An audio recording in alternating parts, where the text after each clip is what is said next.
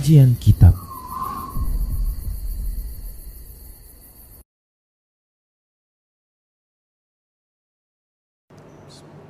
Assalamualaikum warahmatullahi wabarakatuh. Innal hamdalillah nahmaduhu wa nasta'inuhu wa nastaghfiruh wa na'udzu billahi min shururi anfusina wa sayyiati a'malina may yahdihillahu fahuwal muhtadi wa man yudlil falan tajida lahu waliya mursyida. Asyhadu an la ilaha illallah wahdahu la syarikalah wa asyhadu anna Muhammadan abduhu wa rasuluhu alladzi la nabiyya ba'dah. Wa qala Allah subhanahu wa ta'ala, ya ayyuhalladzina amanu taqullaha haqqa tuqatih wa la tamutunna illa wa antum muslimun. Ya ayyuhalladzina amanu taqullaha wa qulu qawlan sadida yuslih lakum a'malakum wa yaghfir lakum dhunubakum wa man yuti'illaha wa rasulahu faqad faza fawzan 'azima. Ya ayyuhan nasu taqu rabbakumul ladzi khalaqakum min nafsin wahidah wa khalaqa minha zawjaha wa batha minhuma rijalan katsiran wa nisaa'a wattaqullaha alladzi tasaaluna bihi wal arham innallaha kana 'alaikum raqiba. Amma ba'du, inastaqal hadithi kitabullah wa khairul hadi hadi Muhammad sallallahu alaihi wasallam wa syarrul umur muhdatsatuha wa kullu muhdatsatin bid'ah wa kullu bid'atin dhalalah wa kullu dhalalatin finnar. Kaum muslimin, kaum muslimat, para pemirsa dimanapun Anda berada, serta para ikhwah yang ada di Masjid At-Taubah, alhamdulillah malam hari ini kita kembali bertemu untuk pertemuan yang kedua di masa pandemi ini. Kita sudah masuk dalam kitab Shalatul Jamaah, kitab salat berjamaah, dan pada bab pertama yaitu bab taghlidziz zajri fit takhallufi 'anil jama'ati li ghairi udhrin. Bab sangat dicelanya mereka yang tidak salat berjamaah dengan tanpa udzur. Kita sudah bacakan beberapa hadis yang menunjukkan bahwasanya salat berjamaah itu hukumnya fardhu ain. Ya, fardhu ain. Memang para ulama berbeda pendapat dalam e, memberikan hukum sholat berjamaah. Ada yang menyebutkan e, wajib juga, tapi wajib kifai atau fardu kifayah. Ada yang menyebutkan fardu ain. Ada juga yang menyebutkan syartul lisihatis sholat, syarat sahnya sholat. Yang keempat yaitu sunnah muakkad. Jadi ada empat madhab dalam masalah ini, ada empat pendapat. Yang pertama fardu ain, yang kedua fardu kifayah, yang ketiga syartus sihatus sholat, syarat sahnya sholat, yang keempat yaitu e, sunnah muakkad.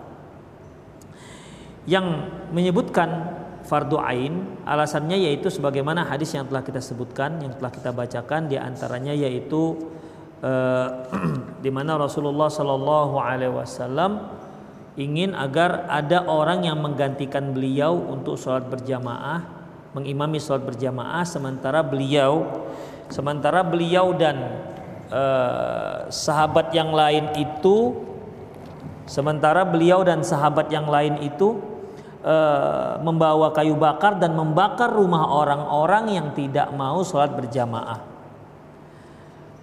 Demikian ikhwah.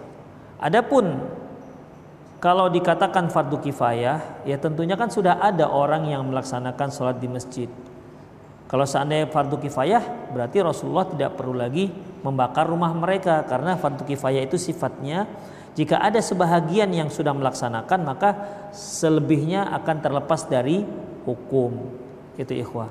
Kemudian ada yang menyebutkan e, syarat sahnya sholat. Mereka berdalilkan yaitu man sami'an nida' falam yujib, falam yujib, barang siapa yang mendengarkan adzan namun dia tidak menjawab adzan, maksudnya tidak me, tidak datang menjawab adzan untuk sholat berjamaah, fala sholata lahu illa min udhrin, maka tidak ada sholat baginya kecuali kalau dia punya uzur. Tidak ada sholat yang dimaksud yaitu tidak sah sholatnya menurut mereka. Jadi kalau dia nggak ada uzur, kemudian dia tak sholat berjamaah, maka tak sah sholatnya. Jadi bagaimana? Ya dia cari di mana ada orang yang belum sholat berjamaah supaya sah sholatnya. Demikian. Yang keempat yaitu yang menyatakan sunnah muakkad berdasarkan hadis di mana Rasulullah mengatakan Perbedaan derajat antara sholat sendiri dengan sholat berjamaah yaitu satu banding dua puluh tujuh. Demikian ya. Yang rojih bahwasanya ikhwah, sholat berjamaah itu hukumnya fardu ain, tidak juga syarat sah sholat. Mengapa demikian? Karena kalau dikatakan syarat sah sholat berarti tidak benar perbandingan satu banding dua puluh tujuh. Perbandingannya nol banding dua puluh tujuh. Karena orang yang tidak sholat berjamaah tidak sah berarti nol, karena dia harus mengulangi lagi. Tapi ternyata Rasulullah menyebutkan ada dia, ada dia pahala satu. Pahala satu ini menunjukkan bahwasanya sholatnya sah. Sholat kalau nggak sah itu nggak ada pahala. Orang yang sholatnya nggak sah itu berarti dia seperti tidak ada sholat, tidak tidak pernah sholat. Makanya dia harus mengulangi kembali. Seperti orang sholat tak pakai wudhu, tidak ada wudhunya. Maka seperti dia nggak sholat karena nggak sah. Jadi bagaimana? Dia harus ulangi lagi sholatnya. Demikian. Tapi ternyata Rasulullah kan sebutkan satu. Yang sholat berjamaah dua puluh tujuh. Berarti ada sholat, ada nilai sholatnya. Dengan adanya nilai sholat dia menunjukkan bahwasanya sholatnya sah. Demikian ikhwah. Jadi itu yang paling kuat ya, dengan banyaknya dalil-dalil yang mendukung madhab ini. Ikhwah rahimanallah wa iyyakum. Kita juga sudah masuk pada fikih bab. Ya, fikih bab. Tapi kita masuk kepada poin yang ketiga. Ya juzu li ahli al-'udhri takhalluf 'anis salatil jamaah wa wal a'dzarul mansus 'alaiha fi sunnati sahihah. Boleh seorang itu tidak salat berjamaah dikarenakan uzur. Namun uzurnya adalah uzur yang memang ada disebutkan dalam sunnah yang sahih, dalam hadis yang sahih. Dari uzur-uzur di mana boleh untuk tidak sholat berjamaah itu yang ada dasarnya. Demikian, yang ada dasarnya. Kalau nggak ada dasarnya, kalau tidak ada dalam syariat menyebutkan itu sebuah uzur, berarti nggak uzur, tidak boleh tidak sholat berjamaah atas alasan itu. Seperti apa? Karena walimah, ya, gara-gara dia sebagai pengantin baru. Nah, sudah nggak sholat ke masjid. Kenapa? Takut nanti hilang inenya mungkin gitu ya. Demikian. Atau sepatu pengantinnya nanti becek-becek atau jalan kena debu sementara dia sedang di pelaminan. Nggak bisa. Itu nggak ada uzur. Tidak ada uzur. Kenapa nggak ada uzur? Nggak ada dasarnya. Jadi yang kita katakan yang ada uzur yang ada dasarnya. Apalagi misalnya yang yang orang tidak sholat berjamaah karena tapi tidak uzur, tidak ada uzurnya, tapi dijadikan alasan untuk enggak sholat. Apa contohnya ya? Kerjaan. Itu dia, pekerjaan. Lagi ngapain kok enggak sholat, enggak sholat berjamaah? Lagi keliling jualan. Nah, begitu ikhwah, oh, enggak bisa. Itu tidak bisa dijadikan sebagai uzur. Apalagi kalau kita sudah terbiasa jualan, kita kan bisa mengagak-agak. Ini kira-kira zuhur saya sholat di mana? Kan gitu biasanya kan. Orang kalau perhatiannya ke sholat berjamaah, dia sudah punya agak-agak, sudah punya perkiraan. Saya zuhur saya di masjid ini. Begitu ikhwah. Sama ketika kita keluar dari rumah sebelum sholat isya, ya kan? Saya yakin ini sebelum sholat isya keluar dari rumah kan. Sebab kalau setelah sholat isya nggak sampai di sini setengah sembilan. Kita dari rumah sebelum sholat isya, dalam dalam pikiran kita sudah punya ancang-ancang ini. Saya isyaknya di mana? Demikian. Itu kalau orang yang memang membiasakan dirinya sholat berjamaah. Tapi kalau nggak nggak ada, dia nggak ada masalah. Mau nggak ada pakai ancang-ancang. Kapan sholat isya? Nanti habis taklim di rumah. Bisa begitu, ya. Karena emang dia tidak tidak tidak punya keinginan kuat untuk sholat ber jamaah. Tapi kalau dia sudah punya keinginan kuat, dia akan punya ancang-ancang. Kira-kira saya di sini. Kadang-kadang begitu begitu sampai di masjid itu baru azan. Ah, baru azan, masjid depan aja. Gitu kan. Masjid depan. Belum qomat, masjid depan. Begitu masjid depannya lagi sudah salam orang. Ada enggak kayak gitu? Ya kan? Maksudnya supaya efektif gitu kan, sampai tempat tujuan. Jadi pas begitu masuk masjid, pas takbiratul ihram, rupanya masjid ketiga sudah salam orang. Lebih duluan dia sholatnya dibandingkan masjid sebelumnya. Demikian. Tapi ikhwafiddin, itulah pemikiran orang yang memang ingin sholat berjamaah. Kalau tidak, tidak tidak ada itu nyantol dalam memori dia. Ya, selalunya nanti aja di rumah, nanti aja di masjid, nantilah kan bisa jam-jam kalau sholat asar jam-jam setengah enam begitu. Demikian ikhwah rahimani Allah wa iyyakum. Yang penting tempat sholat bukan berjamaahnya, itu dia. Baik.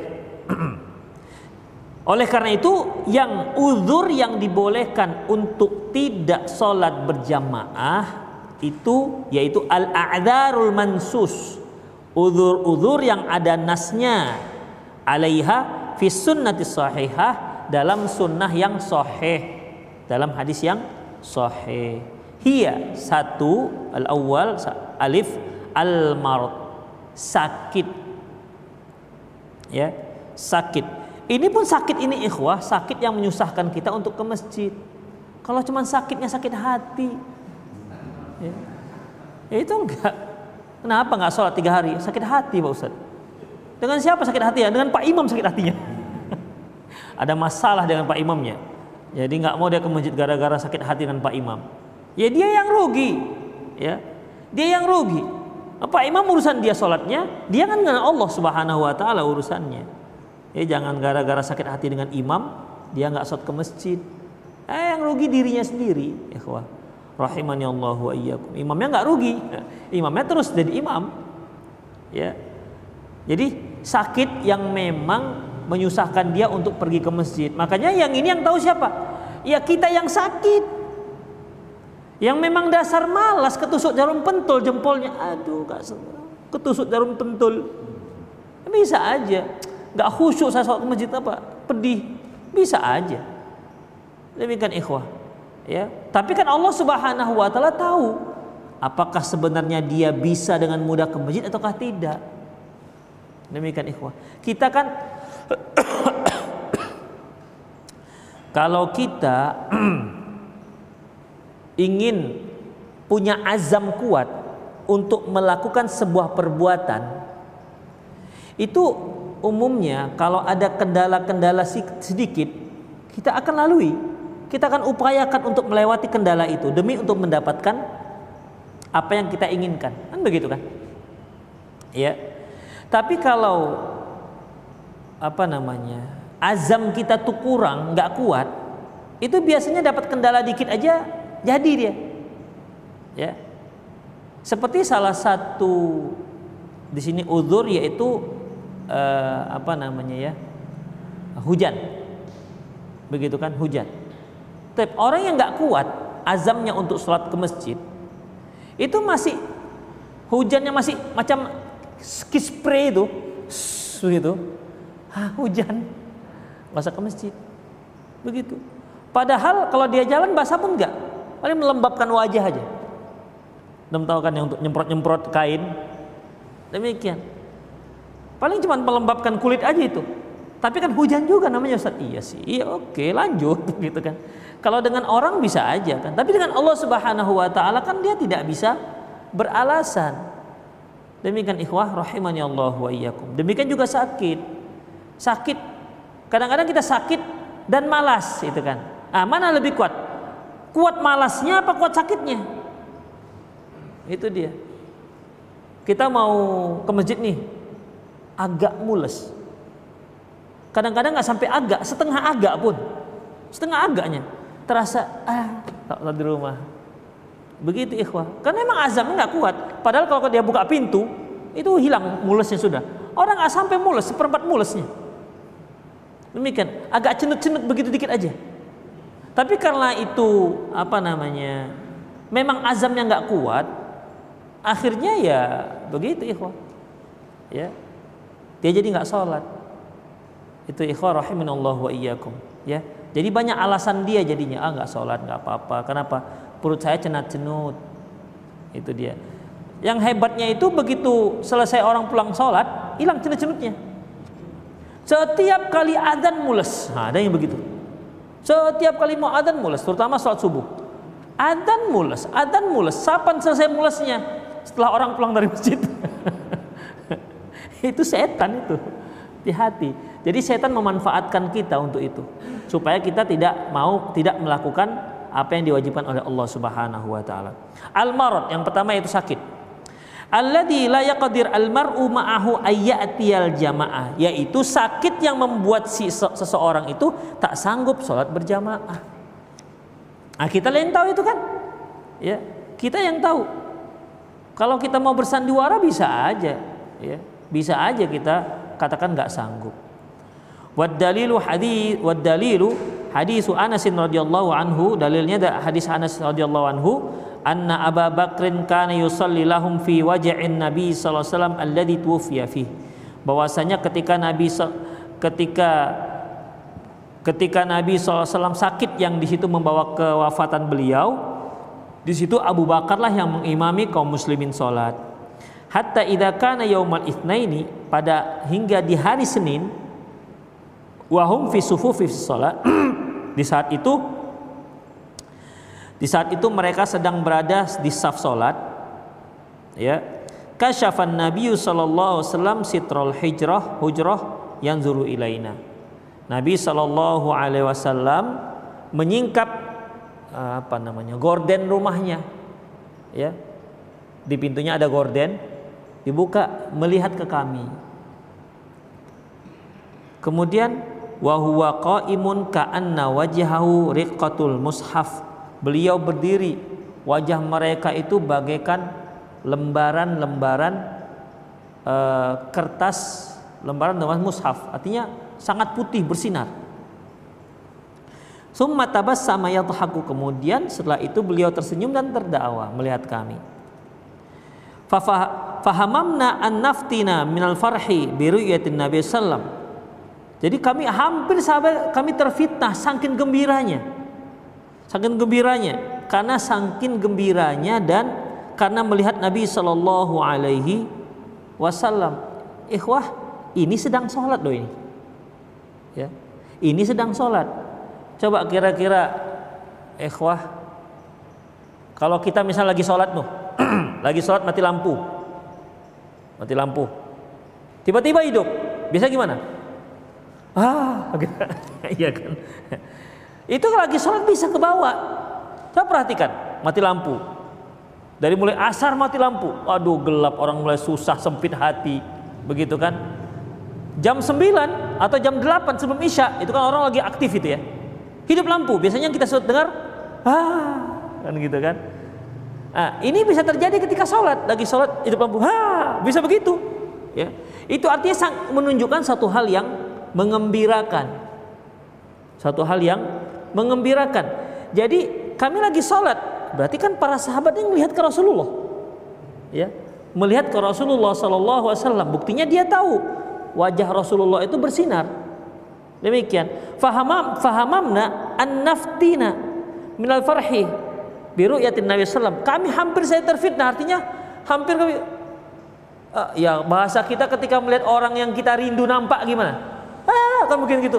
Ya Rasulullah atau gimana lah pokoknya, ya kan? Demikian. Itulah yang terjadi di diri sahabat Rasulullah shallallahu alaihi wasallam karena sudah lama nggak melihat Rasulullah, mungkin dah sekian hari begitu dikarenakan Rasulullah shallallahu alaihi wasallam sakit. Demikian. Tentu mereka merindukan kiroahnya Nabi shallallahu alaihi wasallam, merindukan nasihat Nabi shallallahu alaihi wasallam. Ikhwah, sesuatu yang hilang yang dari biasa kita lakukan itu kita bisa merindukannya. Seperti ngaji. Ngaji kan kita bisa rindukan. Sudah sepuluh bulan gak ngaji-ngaji, kan rindu kita jadinya. Walaupun ketika buat ngaji gak datang juga gitu, tapi ada ada rasa rindu begitu. Kapan kita ngaji Ustadz? Kapan? Oke lah kita buat. Begitu dibuat gak datang juga begitu.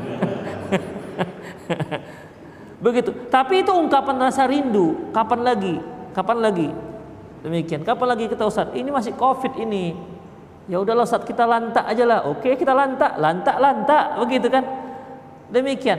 Artinya sesuatu yang biasa, sesuatu yang biasa kita lakukan, kemudian tiba-tiba hilang. Terasa kita bagaimana eh, apa namanya nikmatnya kita merasakan waktu itu, seperti ngaji. Ya mungkin ketika waktunya biasa saja kita ngaji, ya kita mungkin biasa-biasa saja. Ya, ketika ngaji juga kita tahu, ketika alham innalhamdulillah kita tidur, tahu kali kita itu. Kebiasaan kita ketika innalhamdulillah mulailah dia pun tidur. Ya. Tapi ketika nggak ngaji, Dia terasa, eh, kapan lagi ngaji ya? Begitu. Tapi ya, ente kalau ngaji tidur, ih, itu tidur, tidur berkah itu. Itu ikhwah.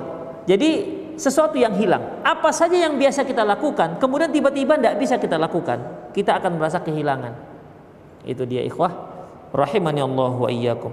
Apalagi Nabi shallallahu alaihi wasallam yang biasanya bersama mereka, yang biasanya menasihati mereka, yang biasanya mengimami mereka, yang biasa berperang bersama mereka, semuanya bersama beliau. Rasulullah ini kan multi talenta. Apa yang para sahabat, kegiatan para sahabat, Rasulullah bisa lakukan. Jadi imam bisa, jadi khotib bisa, mufti bisa, apa, panglima perang bisa. Apa yang nggak bisa Rasulullah? Itu dia. Kan beda kalau dengan orang sekarang. Dia bisa mufti, ketika jadi imam nggak bisa. Dia jadi imam, ketika jadi panglima nggak nggak berani dia. Begitu. Dia ustadz jago, motivasi jago, tapi ketika disuruh perang, jadi belakang aja lah ya, kasih motivasi. Bisa seperti itu. Nggak multi talenta seperti Rasulullah Sallallahu Alaihi Wasallam. Ada yang hebat jagoan panglima di luar, di medan perang, di rumah tangga nggak bisa dia, nggak bisa masak, nggak bisa bantu istri, main H P aja kerja di rumah, katanya begitu. Di luar oh, ya bagikan singa, nggak tanggung. Wah, wah, wah, wah, kaum muslimin di rumah, megang sendok aja nggak pernah. Bisa seperti itu, nyapu nggak pandai. Dua meter disapunya setengah meter masih masih berdebu, setengah meter lagi aja yang bersih. Demikian, bisa seperti itu ya. Tapi Rasulullah shallallahu alaihi wasallam memang multi talenta, semuanya beliau bisa di semua lini. Itulah seorang yang diutus Allah subhanahu wa ta'ala untuk mengajarkan kepada kita seluruh semua lini kehidupan agar kita bisa mencontohnya. Yang panglima tuh contoh Rasulullah, yang jadi pemimpin contoh Rasulullah, yang jadi imam contoh Rasulullah, yang jadi mufti contoh Rasulullah, yang jadi rumah tangga, bapak rumah tangga contoh Rasulullah. Semuanya, yang mau jadi anak contoh Rasulullah, yang mau jadi kakek contoh Rasulullah, apalagi semuanya ada pada diri Rasulullah Sallallahu Alaihi Wasallam. Jadi satu hal yang apa namanya di zaman beliau itu memang Rasulullah yang mencintai beliau itu bukan hanya orang tua, tapi dari mulai anak-anak. Pernah mungkin saya bacakan hadis di mana ada sahabat datang membawa anaknya. Begitu nampak Rasulullah langsung dipangku, dipangku Rasulullah. Demikian. Itu kan tandanya mereka beliau dekat dengan dengan anak-anak. Coba kita misalnya, kawan kita bawa anaknya, kira-kira langsung mau dia lari langsung pangkuan kita. Oh, mau tak sikat. Pipis nggak? Demikian ikhwah. Anak-anak itu ketika dia tahu dekat, tahu kita, dia langsung dipangku kita, tandanya dia dekat. Kalau enggak enggak berani, ya. Kalau enggak berani. Ini kan ada jenis kita itu begitu teman bawa anak, assalamualaikum, nengok kita nangis dia, macam nengok hantu. Demikian. Berarti memang kita enggak jadi fansnya dia. Tapi Rasulullah Sallallahu Alaihi Wasallam dikagumi oleh dari mulai anak-anak sampai orang tua, sampai ibu-ibu juga. Demikian ya. Ada kan ustadz itu fansnya ibu-ibu aja, bapak-bapak enggak. Rasulullah juga ibu-ibu juga. Pernah pada suatu hari Rasulullah shallallahu alaihi wasallam datang ke salah seorang rumah Ansor. Dia datang, katanya, saya mau melamar anakmu. Al-rasi wal-ain, ni'mal ain. Wah, masya Allah. Siapa yang mau menolak lamar Rasulullah melamar? Rasul melamar anak gadis di rumah itu gak akan mungkin di, ditolak. Rasul, insya Allah, kita yang lamar ditolak terus ya. Di, gak ada yang nolak. Hah? Terkejut bagaikan, kalau bahasa kita bagaikan mendapat durian runtuh. Hah? Rasulullah melamar anak kami, masya Allah, gak salah ini mungkin kalau kita cubit, ini mimpi apa gak? Mungkin begitu kan. Kemudian iya, tapi aku melamar bukan untuk diriku, untuk Julaibib. Tahu cerita Julaibib kan? Julaibib ini orang miskin, kemudian kulitnya kehitam-hitaman, nggak punya rumah, tinggalnya di masjid. Julaibib begitu. Tapi ketika dia mengatakan mau melamar, ya diterima. Itu tandanya kan dia fansnya kaum wanita juga. Jadi semua kalangan fan, ngefan, sangat cinta dengan Rasulullah Shallallahu Alaihi Wasallam. Taib. Wa naqasa Abu Bakrin ala akibahi liyusalli saf. Kemudian Abu Bakar mundur, mundur agar masuk ke dalam saf. Maksudnya itu ya mempersilahkan Rasulullah menjadi menjadi imam. Wa dhanna anna an-nabiy sallallahu alaihi wasallam kharijun ila shalah, dia kira Rasulullah mau keluar untuk salat. Fa asyara ilaina an-nabiy sallallahu alaihi wasallam an atimmu salatakum. Lantas Rasulullah memberi isyarat supaya menyempurnakan salat. Gimana kira-kira isyarat supaya kita melanjutkan salat? Gitu. Gitu mungkin ya. Atau misalnya nih, saya jadi imam di Masjid Abu Bakar nih, ya. Saya terlambat. Sudah qomat, imam sudah di depan, pengganti saya, saya baru datang. Kan biasanya itu imam, "Ustaz," saya katakan. Nah, itu kan isyarat. Kan enggak, saya enggak ngomong. Kan saya kata, "Lanjut." Kan enggak saya bilang begitu. Saya cukup berikan isyarat. Begitu. Artinya apa? Lanjut. Nah, demikian, ya. Ya mungkin begitulah, tapi enggak tahu kita gimana isyaratnya. Intinya isyarat itu artinya Abu Bakar melanjutkan sholatnya. Wa arkhas sitra wa tufiya fi yaumihi. Kemudian setelah itu beliau turunkan lagi gorden pintunya dan pada hari itulah beliau wafat. Itulah terakhir para sahabat melihat wajah Rasulullah shallallahu alaihi wasallam sebelum meninggal, sebelum wafat.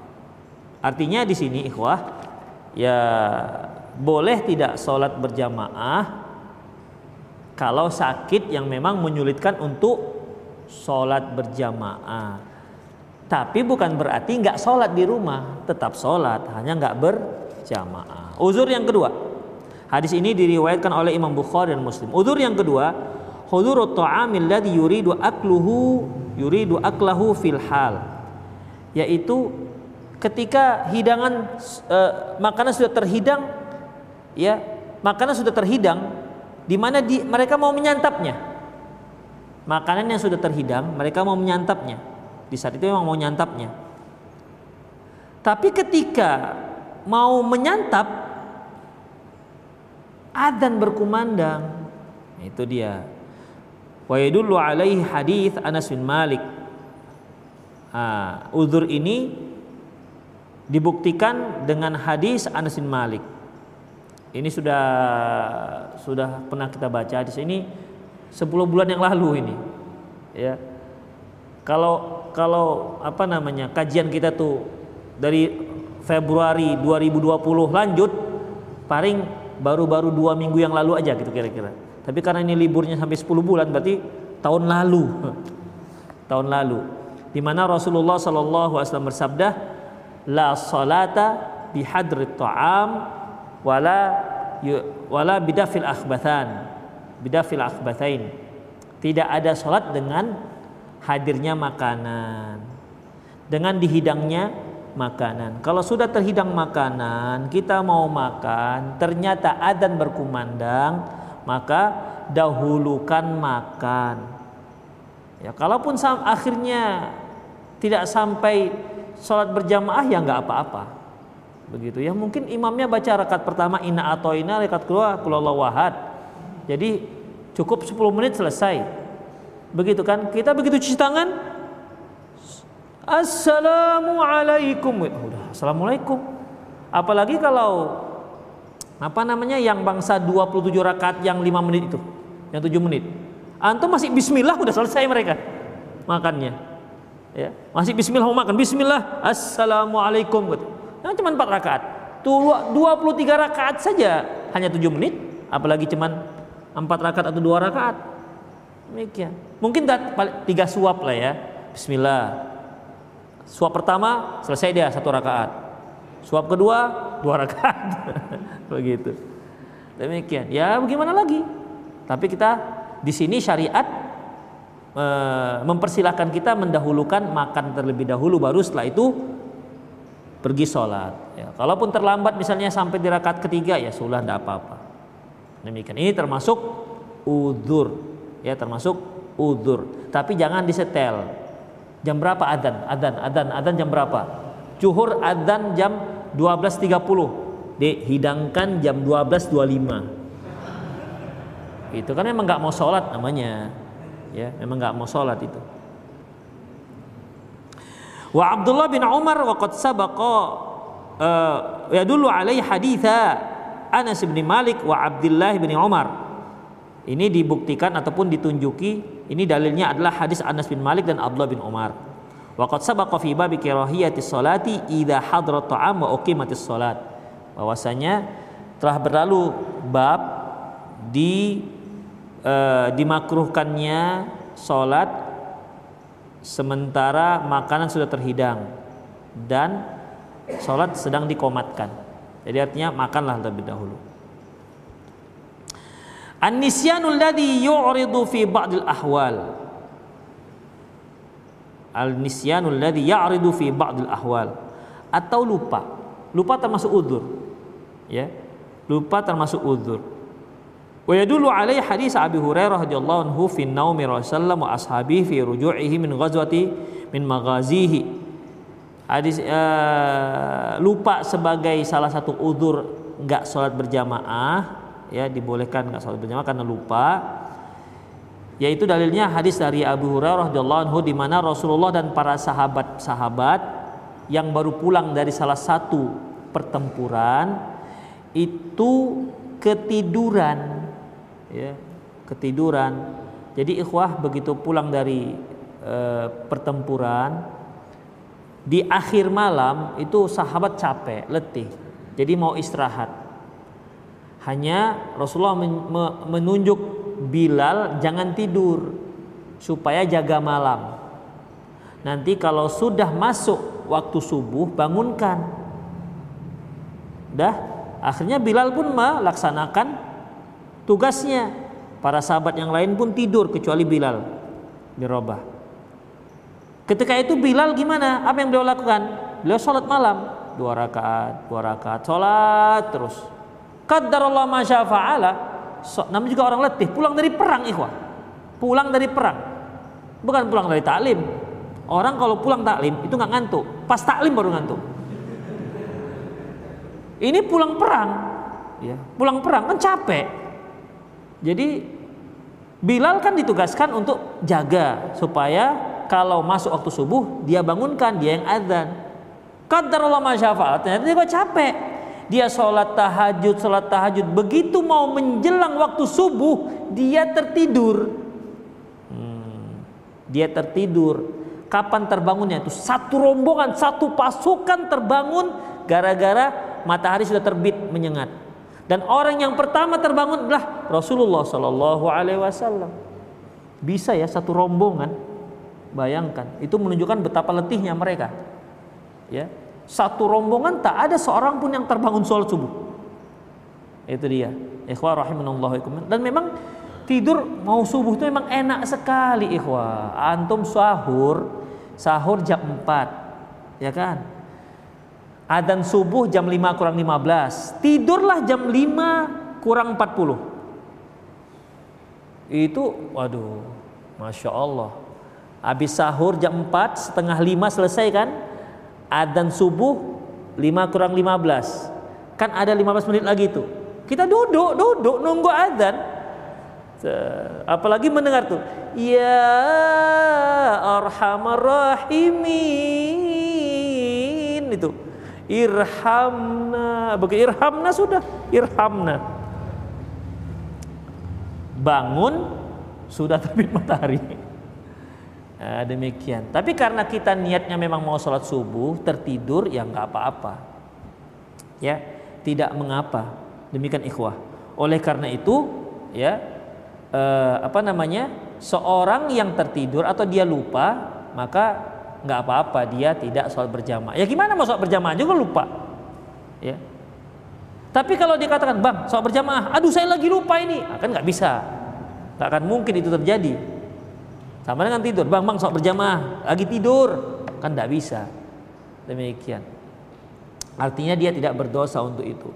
Bukan berarti kalau dia tidur dia merasa berdosa, dia harus bertaubat. Tapi kalau seandainya setiap kali mau adzan dia ngantuk dan tidur, nah, itulah lagi cerita.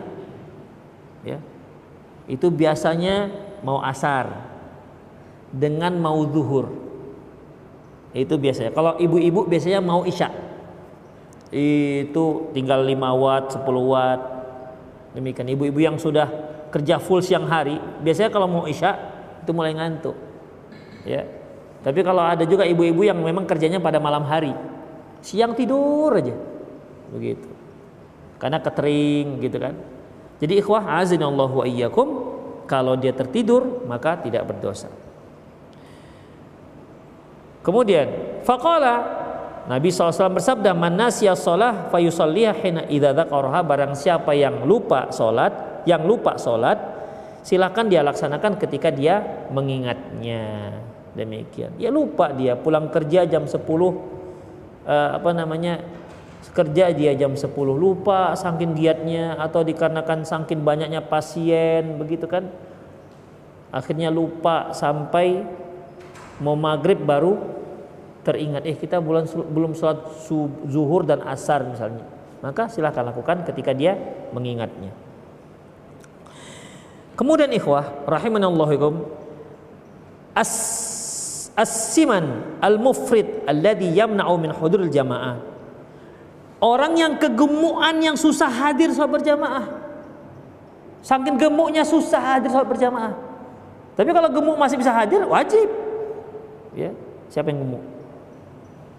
Nah, antum masih bisa, jangan, masih bisa, masih lincah, masih lincah, masih jomblo ya, lincah lah.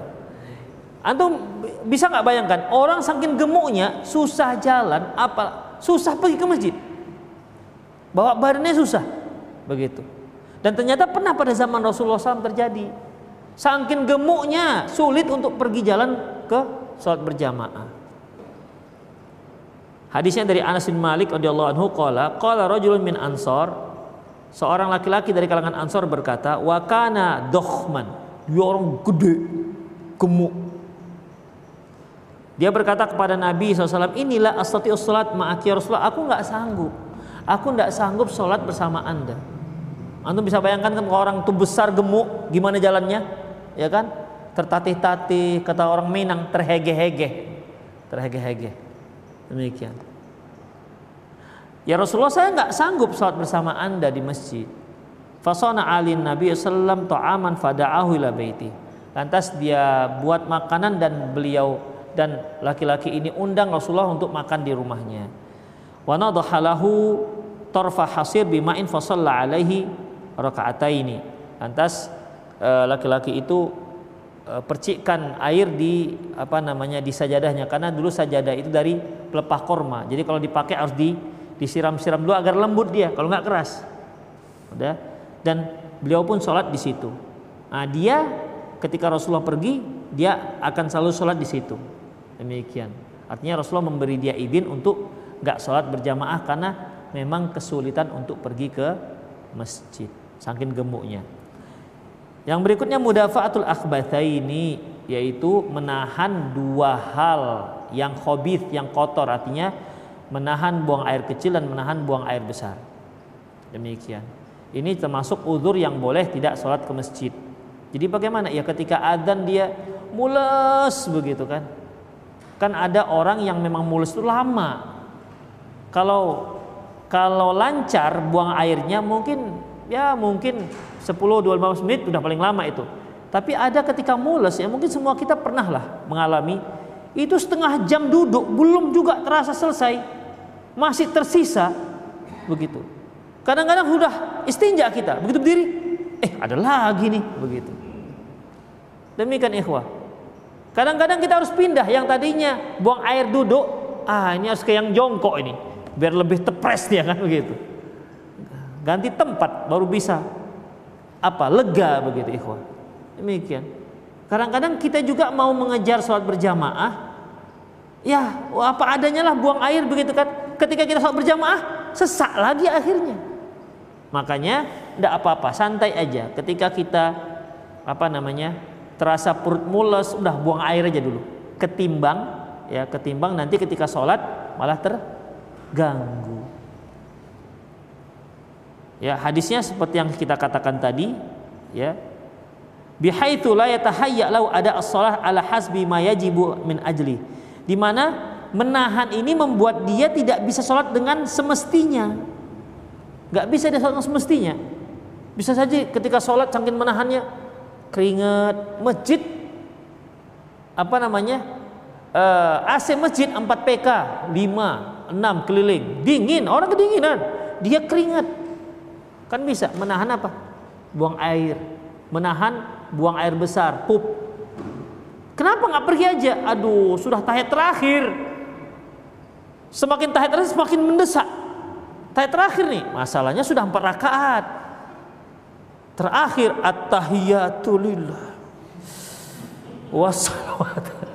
Begitu berkeringat bercucuran seperti orang kena covid itu mungkin. Karena dia mikir, aduh kalau saya batalkan ulang lagi dari rakaat pertama, ini udah empat ini. Kalau tadi rakaat pertama dia terasa, oh dia lewatkan aja, nggak apa-apa. Ini tahiyat akhir loh. Di situ kita banyak pertimbangannya, maslahat mudarat, begitu biasanya. Demikian permasalahannya, akhirnya ditahankanlah sedikit lagi, sedikit lagi. Mungkin telunjuk pun nggak begini, begini udah telunjuknya, saking menahannya. Demikian, nah, ini nggak dibolehkan, ini nggak dibolehkan, demikian. Gak dibolehkan. Itu biasanya masalah kita tuh di, di rakaat-rakaat terakhir. Ketika ruku mulai terasa, i'tidal mulai memberat, sujud bertambah berat. Itu rakaat terakhir itu biasanya berkecamuknya kita. Kadang-kadang kita mikir sampai nggak salam ini, sampai nggak salam ini. Demikian ikhwah. Udahlah yang begitu-begitu batalkan saja. Nanti diulang dari awal. Jadi nggak ada pahala, ada pahalanya. Pahala yang sholat kita batalkan tadi itu ada pahalanya, ditambah sholat kita berikutnya. Hanya memang secara fikihnya sholat kita tuh batal, tapi pahalanya ada. Ya, sama seperti kalau kita sholat jamaah, kita dapat tahiyat akhir. Dihitung nggak satu rakaat? Kita masuk sholat maghrib, imam sedang tahiyat akhir, dihitung nggak satu rakaat kita? Hah? Nggak dihitung, tapi ada nggak pahala tahiyat akhirnya? Ada, walaupun tak dihitung satu rakaat. Demikian. Kadang-kadang kan kita kalau sudah masuk masjid, ah lagi tahiyat akhir, tenang dulu lah begitu. Tunggu dia salam dulu. Eh rugi, ya. Masa udah nggak dapat sholat maghrib, tahiyat akhirnya juga nggak dapat jamaah. Kan lumayan, dapat sholat berjamaah tahiyat. Ya, walaupun tak dihitung. Demikian fikihnya begitu. Memang secara hitungan rakaat dia dianggap belum sholat, tapi dia mendapat pahala. Demikian, ya. Tab selanjutnya ikhwah. Khauful insan ala nafsihi wa malihi fi tariqati fi tariqihi ilal masjid kama fi hadis Itban bin Malik radhiyallahu anhu. Yaitu ketika seorang itu takut terhadap dirinya dan hartanya kalau dia menempuh jalan menuju masjid. Seperti hadis Itban bin Malik radhiyallahu anhu annahu atan nabiyya atar Rasulullah sallam, di mana dia datang menghadap Rasulullah sallam faqala dan berkata, "Ya Rasulullah, inni qad ankartu basari." Ya Rasulullah, mataku sudah kabur atau ya sudah hampir buta. Wa ana usalli fi qaumi, sementara aku harus menjadi imam di kaumku. Jadi di kampung dia itu dia jadi kaum eh, dia jadi imam. Sementara matanya semakin lama semakin gak terang, begitu. Wa ana usalli fi qaumi, sementara aku adalah imam kaumku. Wa idza kanatil amtar salal wadil ladzi baini wa bainahum. Kalau seandainya hari hujan, itu lembah itu akan jadi sungai, begitu. Di sana itu ikhwah ada lembah, sungai sebenarnya. Kalau musim hujan itu jadi sungai. Ya. Kalau musim hujan jadi sungai. Kalau nggak musim hujan kering bisa dilewat. Beda dengan kita sekarang. Kalau pas musim panas sungai, pas musim hujan lautan dia keluar dari airnya keluar meluap. Itu masalahnya, bedanya. Jadi sungai kita tetap berair, sungai kita tetap berair. Bedanya musim kemarau dengan musim hujan. Kalau musim kemarau airnya pas, kalau musim hujan airnya meluap. Itu dia. Dan aku nggak bisa pergi ke masjid, kenapa? Karena antara rumahku dan masjid itu ada sungai, mengalir sungai. Walam astati'u an atiya masjidahum fa usalli lahum. Jadi aku nggak bisa ke sana untuk sholat jadi imam. Waditu annaka ya Rasulullah ta'ti fa tusalli fi musalla fa fattakhidhu musalla. saya berharap engkau datang ke rumahku dan menentukan tempat aku sholat di rumahku. Faqala Rasulullah sa'af'alu insyaallah, aku akan lakukan. Jadi Rasulullah memberi dia dispensasi, karena kalau dia paksakan dia pergi, ya, sementara matanya sudah mulai kabur, dan apalagi kalau hujan, itu akan membahayakan dirinya, maka ya dia boleh tidak sholat berjamaah. Yang berikutnya al-bardus syadid, al-bardus syadidul mu'lim, yaitu saking dingin, dingin yang menusuk tulang. Jadi kalau dingin biasa enggak, dingin yang menusuk tulang.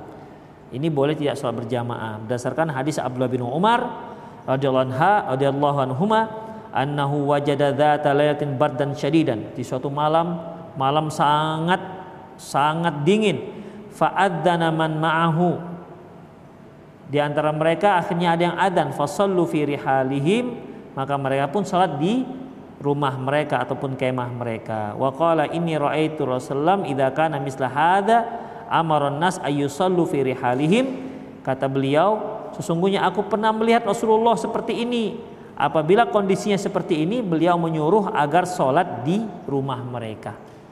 Itu dia, ya. Jadi memang sekali-sekali perlu juga kita kumandangkan adzan, sholu fi buyutikum itu. Sekarang kan musim hujan nih, ya. Pas musim hujan, pas muadzinnya di sini adzan. Coba sholu fi ruhu fi buyutikum, salatlah kalian di rumah kalian. Mumpung musim hujan, ya. Sebab kalau musim kemarau nggak bisa kita adzan ini. Jangan pas musim panas sholu fi buyutikum. Ya. Pas hujan demikian.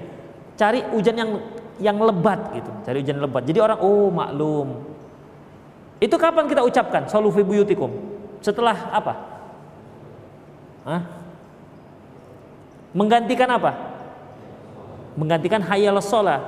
Jadi asyhadu anna Muhammad Rasulullah, jangan hayya 'alas shalah tapi sholu fi buyutikum. Salatlah kalian di rumah-rumah kalian.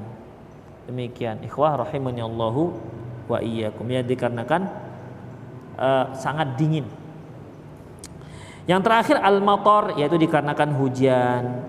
Yadullu alaihi hadisu Abi Muleh an abihi, yang disebutkan dari hadis Abi Muleh dari ayahnya, annahu syahidan Nabi sallallahu zaman al-Hudaybiyah fi yaumil jum'ah, bahwasanya dia menyaksikan Nabi sallallahu alaihi wasallam di zaman Hudaybiyah di hari Jumat.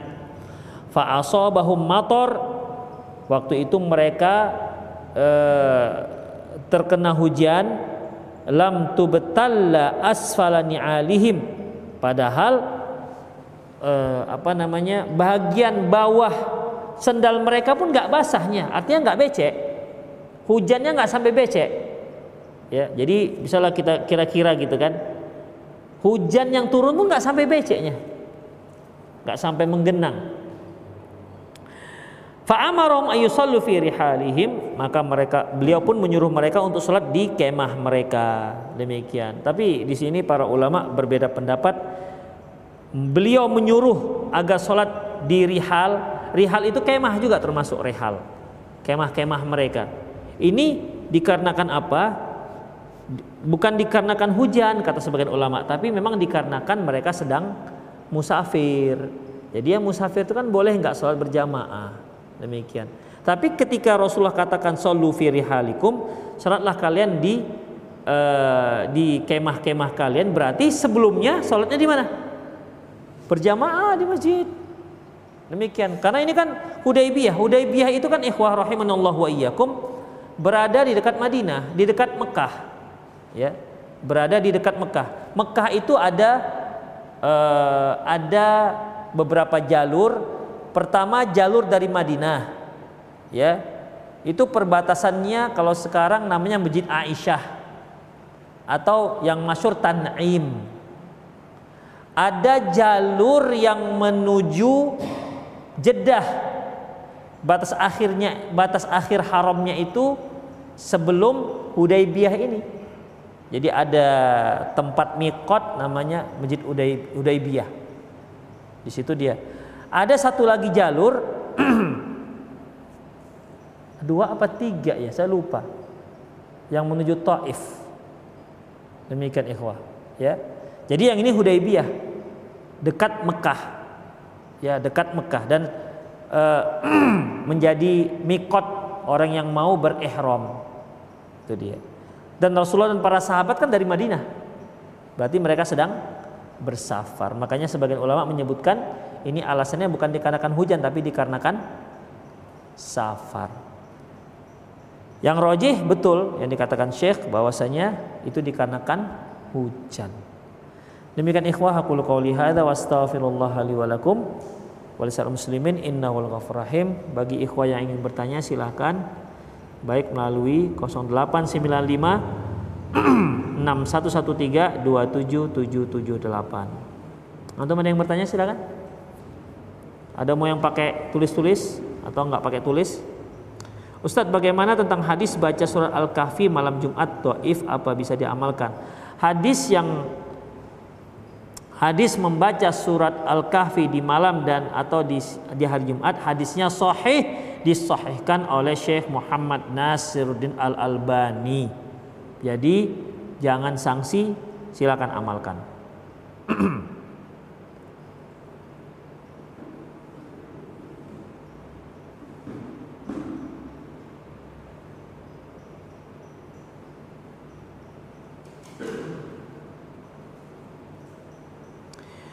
Ustaz, apa yang harus dilakukan makmum ketika sholat siriyah?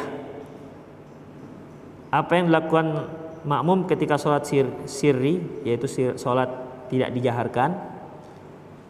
Imam sudah ruku tapi baca Al-Fatihah makmum belum selesai karena bacaan imam terlalu cepat. Barakallahu fiik, jazakumullahu khairan. Ya, kalau seandainya antum masuk ke masjid, baik imamnya cepat maupun gak cepat, antum masuk tiga detik kemudian imam ruku, sementara antum masih baca Alhamdulillah, Allahu Akbar katanya, satu ayat pun belum kelar, apa yang kita lakukan? Ikut imam, ya, ikut imam.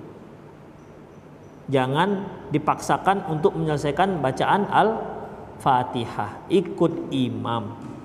Jadi dihitung nggak? Dihitung, dia termasuk satu rakaat. Demikian. Uh, Rasulullah shallallahu alaihi wasallam pernah bersabda, qira'atul imam qira'atanlah, mangkan lahul imam faqira'ata faqira'atuhu qira'atanlah. Barang siapa yang punya imam, maka bacaan imam itu bacaan dia. Jadi kalaupun dia nggak sempat baca Al-Fatihah, dia potong Al-Fatihahnya, sudahilah Al-Fatihahnya walaupun tidak selesai, lantas kemudian dia ikut rukuk bersama imam. Itu yang dia lakukan, dan dia sudah dihitung dapat satu rakaat.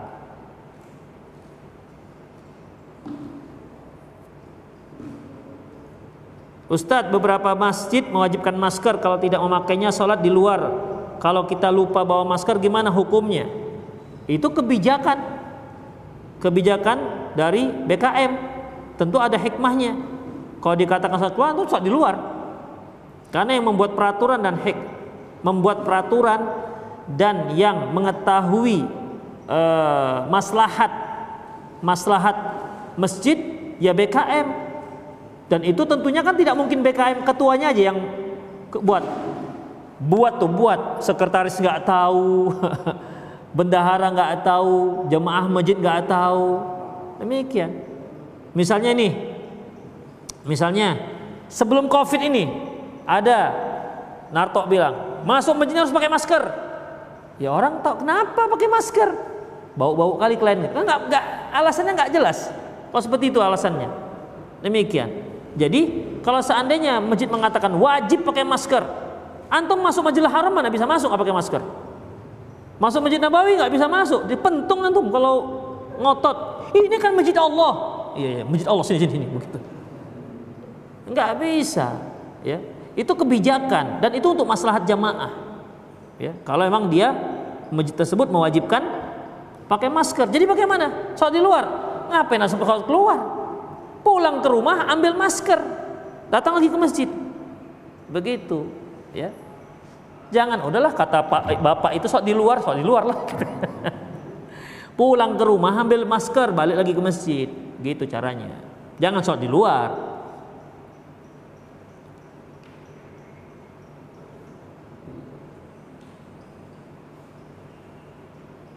Halo? Ya, halo?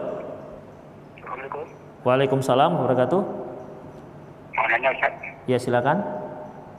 Ini mau tanyakan itu tentang salat jenazah ya. Iya. Ini sesudah kita salat jenazah itu apa doa yang kita baca? Mm-hmm. Sesudah salat jenazah gitu, kita kan sudah selesai melaksanakan salat jenazah. Iya.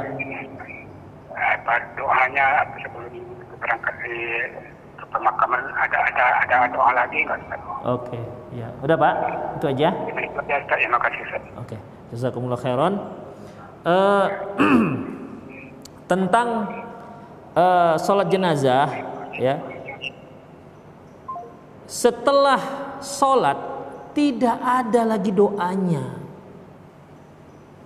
Di dalam sholat jenazah itu itu sudah ada doa. Jadi ini bapak ini bertanya, Ustadz, apakah ada lagi doa setelah sholat jenazah? Jawabannya tidak ada lagi doa. Doa yang Rasulullah ajarkan kepada kita di rakaat kedua dan ke dekat di, di apa di takbir yang ketiga dan keempat itu sudah cukup sebagai doa untuk si mayit. Demikian. Yang repotnya kita sekarang, sholat jenazahnya kita keteter dibuatnya, nggak bisa kita baca doa sampai sampai habis. Sholat jenazahnya empat takbir, lima menit nggak sampai selesai. Tapi setelah sholatnya Allahu Akbar, gemetar lutut kita dibuatnya nunggunya. Al-Fatihah tiga kali, Qul Huwallahu Ahad tiga kali, kemudian Qobiyas tiga kali, demikian. Kemudian doanya lagi. Doanya itu Allahumma ighfir lana warhamna, ya Rabbana ighfir lana wa ikhwanina, yang ya Allah ampuni kami. Kita juga didoakan. Demikian apa yang mereka ucapkan, doa yang mereka ucapkan ketika diwirid, ya. Itu diucapkan di situ. Hanya tambah-tambah sedikitlah ila ila ila ila hadratil fulan begitu ikhwat. Dirubah sedikit. Demikian. Tidak ada dasarnya. Memang nggak cukup doa yang ada di dalam sholat jenazah. Kita merasa nggak cukup. Demikian. Kalau kita merasa nggak cukup, berarti apa yang diajarkan Rasulullah itu belum cukup. Sehingga kita harus tambah lagi. Demikian. Coba sebutkan, ada nggak dasarnya Rasulullah dan para sahabat atau para tabi'in dan tabi-tabi'in di mana mereka membaca Al-Fatihah, Qul Huwallahu Ahad dan seterusnya, kemudian baca doa lagi. Kemudian habis itu ditanya, apakah menurut jamaah mayat ini baik? Ya baiklah katanya, kan nggak mungkin. Nggak, nggak baik. Aku tahu kali nih, kan nggak mungkin. Cari berantem namanya itu. Demikian kan? Ya, nggak ada ikhwah. Ya, itu enggak ada sunnahnya dari Rasulullah shallallahu alaihi wasallam. Begitu selesai assalamualaikum warahmatullahi wabarakatuh, jenazah pun diangkat supaya enggak banyak, enggak terlalu lama dia di di situ. Karena Rasulullah mengatakan asri'u bi janazatikum, segerakan penyelenggaraan pengurusan jenazah kalian. Demikian, ya. Saya merasakan beberapa kali memang apa cukup pegal, agak lama dia memang. Kalau sholatnya enggak ada masalah. Sebentar sholatnya, tapi itulah lamanya. Demikian ikhwah rahimanallahu wa iyyakum. Jadi sekali lagi itu tidak ada dasarnya dari Rasulullah sallallahu alaihi wasallam. Setelah salam langsung dibawa ke kuburan. Bagi yang mengikuti man syahidal man, man syahadal janazah hatta yusalli falahu qirat. Barang siapa yang menyaksikan jenazah dari rumahnya sampai dia sholat, maka dia dapat qirat. Wa man syahadahu hatta yudfan falahu qiratan. Barang siapa yang menyaksikan jenazah sampai dikebumikan, maka dia dapat dua qirat. Ya, dua qirat. Jadi ini dapat satu qirat dari rumah ini. Selesai sholat dapat satu qirat. Dari rumah sholat sampai dikebumikan dapat dua qirat. Qalu wa mal qirat? Ya Rasulullah, apa itu yang dikatakan qirat? Qirat misla jabalin, misla jabalin azim, yaitu gunung yang yang gede. Dalam riwayat yang lain Jabal Uhud, misal Jabal Uhud, yaitu seperti Gunung Uhud. Demikian ikhwah, ya. Jadi tidak ada lagi yang namanya bacaan-bacaan Al-Fatihah, Qul Huwallahu Ahad dan seterusnya. Allahu a'lam bishawab. Ustadz, bolehkah menjamak sholat zuhur dan asar dikerjakan waktu zuhur ketika sedang rihlah karena khawatir pulang hujan dan terlambat mengerjakan sholat asar? Boleh, gak ada masalah. Sholat asar ikhwah, eh, sholat jamak, sholat menjamak ya, ini jamak kan? Sholat jamak itu tidak harus musafir. Orang mukim juga boleh menjamak. Jika memang dia punya keperluan penting sekali, maka dia boleh menjamak. Baik jamak takdim maupun jamak takhir, boleh ya. Tidak harus musafir. Bedanya kalau orang musafir kan jamaknya jamak kosor. Kalau dia mukim nggak ada kosornya, tetap parakan-parakan. Allahu a'lam bishawab. Ustadz, kadang sholat jamaah kita khawatir corona, tapi ketika keluar dan kumpul sama teman tidak khawatir. Apa ketua was-was setan? Ya bisa jadi setan juga. Kongko dia di kafe-kafe nggak ada masalah. Tapi ketika hayal sholat corona ini, demikian ikhwah ya. Jadi kita lah yang tahu itu bagaimana. Jangan sampai kita nggak fair kan.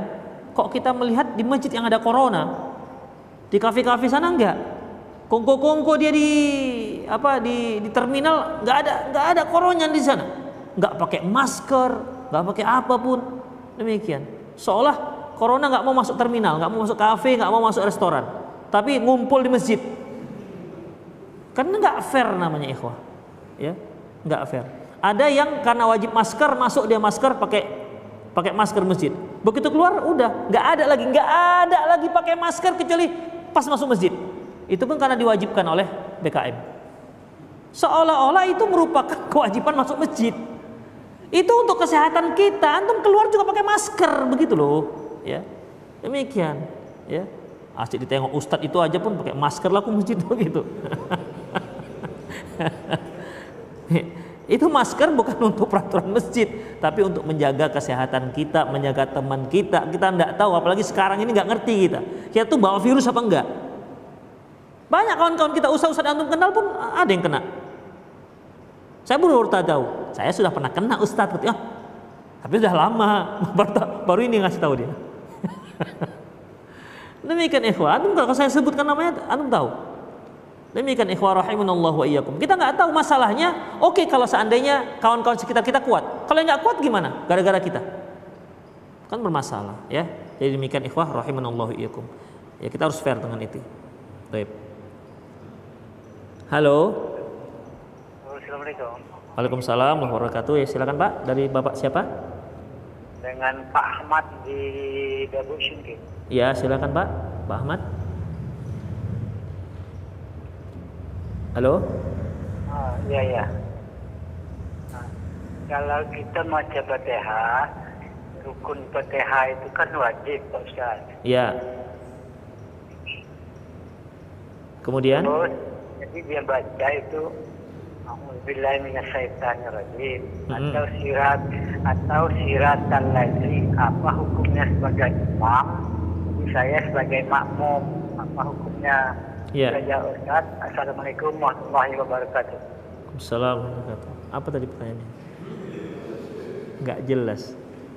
Tapi mungkin maksudnya ya, mungkin maksudnya Bapak ini ada kesalahan bacaan, mungkin itu maksudnya ya. Taib. Kesalahan bacaan ada dua.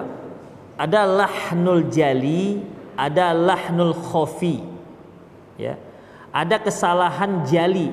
Kesalahan jali ini kesalahan yang bisa yang bisa merubah makna. Ya, kesalahan yang bisa merubah makna. Maka nggak bisa dia jadi imam. Ada lahmul kho, lahnul khafi, yaitu kesalahan tapi yang nggak sampai merubah makna. Misalnya nggak ada gunahnya, ya. Misalnya apa ya? Alhamdulillah bil alamin arrahman arrahim maliki yaumiddin iya iyyaka na'budu wa iyyaka nasta'in ihdinas shiratal mustaqim. Enggak ada pula lah, enggak ada pula guna di sini ya. Intinya apa namanya? Uh, jika memang huruf-hurufnya apa namanya sudah muncul sebagaimana mestinya, walaupun tidak tepat sekali, ya. Misalnya nih, dia nggak bilang ro, tapi bilang ra, ya. Bismillahirrahmanirrahim misalnya, ya, nggak ro, ya. Insya Allah nggak apa-apa. Orang Arab tahu itu nggak berubah makna. Demikian. Tapi kalau uh, siratal ladzina an'amtu alaihim, ta jadi tu, itu sudah merubah. An'amta alaihim, yang engkau berikan nikmat kepada mereka. Tapi kalau an'amtu alaihim, yang aku yang berikan nikmat kepada mereka, dari engkau kepada aku, berubah. Demikian, ikhwah rahimanallah. Hanya saja ya, enggak semua sih orang yang bisa menyebutkan. Kalau di kampung itu misalnya seperti di, di daerah Jawa sana, ya memang nggak ada yang bisa. Semua ketika dia menjadi imam, alhamdulillahi rabbil ngalamin. Ya. Alkam, bukan alham. Dia rasanya sudah fasih. Alhamdulillahi rabbil ngalamin. Semua sekampung begitu. Jadi gimana jadinya? Nggak usahlah buat masjid, nggak ada yang bisa bilang A pun, semuanya nga, bubarkan masjid begitu, ya enggak lah. Artinya ya la yukallifullahu nafsan illa wus'aha, ya nggak apa-apa. Mana yang paling fasih, walaupun yang paling fasih itu masih alhamdulillahirabbil alamin, sudahlah dia jadi imam, karena dia paling fasih. Mau bilang apa lagi? Demikian ya, demikian. Saya pernah sholat di Ngawi. Imam ya baca tabat yada. Tahu lah itu kan orang Jawa kan baba gitu. Tabat yada. Nah, demikian. Jadi tafkhim semua. Tabat yada abila abi watab. Demikian. Ya ini kan bukan nggak nggak wajar kan bacaan seperti ini. Tapi memang begitu cara mereka baca. Apa kita katakan? Subhanallah begitu. Nggak juga kita tarik. Nggak tahu bapak ini aku ustad begitu. Kan tidak bisa ya, Pak. Ya. Jadi dalam masalah ini ya kita lihat kondisi juga. Ya, kita lihat kondisi juga. Enggak semua juga orang yang fasih. Memang begitulah di situ. Sekampung itu enggak ada yang fasih. Kita yang fasih yang datang, tapi kan kita enggak orang kampung. Begitu, ya. Begitu mereka gimana? Ya. Makanya kalau ingin kita memperbaiki, duduklah sebentar agak-agak sebulan di situ kan, memperbaiki bacaan orang kampung itu baru paten. Tapi kalau kita sholat di situ orang kampung nggak ada yang fasih bacanya, kita keluar nggak sah sholat sekampung. Baca Al-Fatihah nggak ada yang fasih. Nah, demikian ya. Jadi itu kurang bijak. Kalau memang kita lihat ada yang nggak nggak kurang fasih atau kurang pas bacaannya, ajarkan mereka ya, ajarkan mereka agar mereka menjadi fasih. Allahu alam bissawab. Insyaallah tambah banyak ini pertanyaan. Ikhwah, udahlah ya. Udah jam sepuluh kurang lima belas. Demikian ikhwah rahimanallahu wa iyyakum. Semoga apa yang kita bahas bermanfaat. Aqulu qauli hadza wa astaghfirullah li wa lakum wa lisal muslimin innahu wal ghafur rahim.